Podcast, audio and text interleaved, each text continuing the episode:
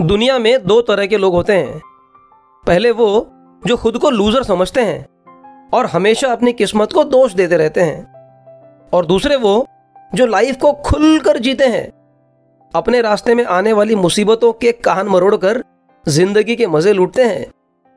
ये जो loser type लोग होते हैं ना, वो हमेशा अपनी ज़िंदगी से दुखी रहते हैं।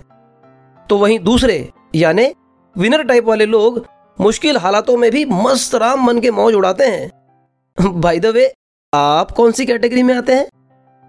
आज नज़र उठाकर जहाँ देखो, हर दूसरा शख्स थोड़ा उदास, थोड़ा मायूस, थोड़ा हैरान, थोड़ा परेशान दिखाई देता है। ऐसा क्यों होता है, कभी सोचा भी है? क्योंकि हर सुबह घर से निकलने और शाम ढले घर पहुँचने के बीच का सफ़र उन लोगों को एक स्ट्रगल लगता है। ऐसे लोगों को ज़िंदगी जीने से मरना ज़्यादा आसान लगता है। अरे यार, इधर तो मरने की भी फुर्सत नहीं है। यार, मेरे पास तो जहर खाने के भी पैसे नहीं है।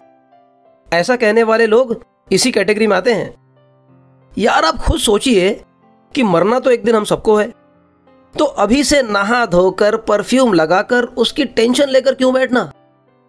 आपको एक मज़े की बात बताऊँ? मरना तो बस एक दिन है। लेकिन जीना तो रोज है मेरे भाई। तो क्यों ना हम और आप जीने की बात करें? उन उम्मीदों की बात करें जो हर सुबह का सूरज अपने साथ लेकर आता है।